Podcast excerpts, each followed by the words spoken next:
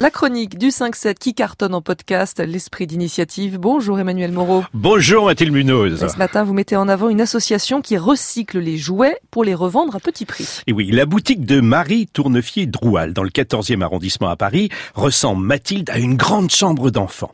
On y retrouve Winnie l'ourson, des jeux de Uno, des caplas sur les étagères. Dans les placards, des poupées, des garages, les voitures de Barbie. En fait, tous ces jouets qui forment l'univers de l'enfance. Ils proviennent de collectes auprès de particuliers qui souhaitait s'en débarrasser. Avant d'être mis en vente, il passe dans l'atelier de l'association Marie Tournefier-Droual.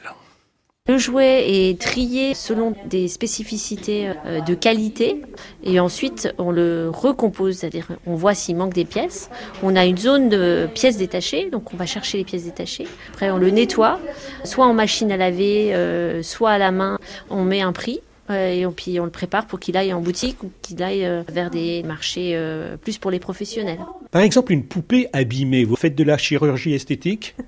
Pour les poupées abîmées, oh ben on va leur faire un bon shampouinage, leur enlever toute trace de maquillage un petit peu déviant euh, sur le visage, et ensuite on les rhabille avec euh, des habits euh, tout propres, tout nettoyés, pour qu'elles aient un super look. voilà, on ne rentre pas dans la fabrication de la poupée, on va pas lui remplacer son œil, son oreille, non, parce que ça c'est intégré dans sa fabrication, et souvent ce n'est pas réparable. Alors là, par exemple, je vois sur les étagères un puzzle de 500 pièces. Ça veut dire que vous avez compté les pièces une par une pour voir s'il en manquait pas 500 pièces, oui, c'est un gros gros travail.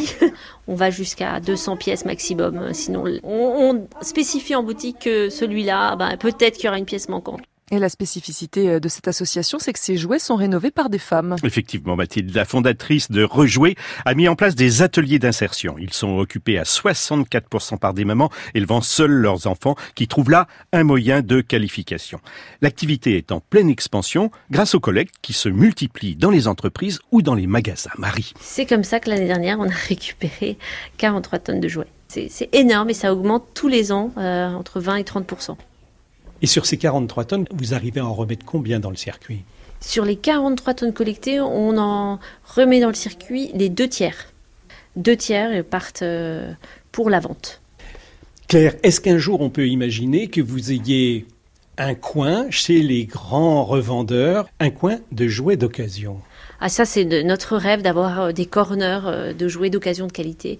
On s'active pour euh, pour faire la preuve que ça peut marcher. On est très confiante parce que ça existe dans d'autres secteurs d'activité, par exemple le livre.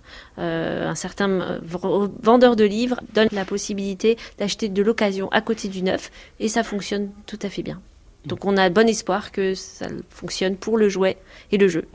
Alors Mathilde, sachez que déjà 38 tonnes ont été récupérées à ce jour et l'année n'est pas finie. Rejouer, eh ben c'est le nom de l'association. Avec Noël qui approche, vous avez sans doute euh, donné comme souvent des idées à nos auditeurs. Merci beaucoup Emmanuel Moreau. On retrouve votre chronique L'esprit d'initiative sur franceinter.fr.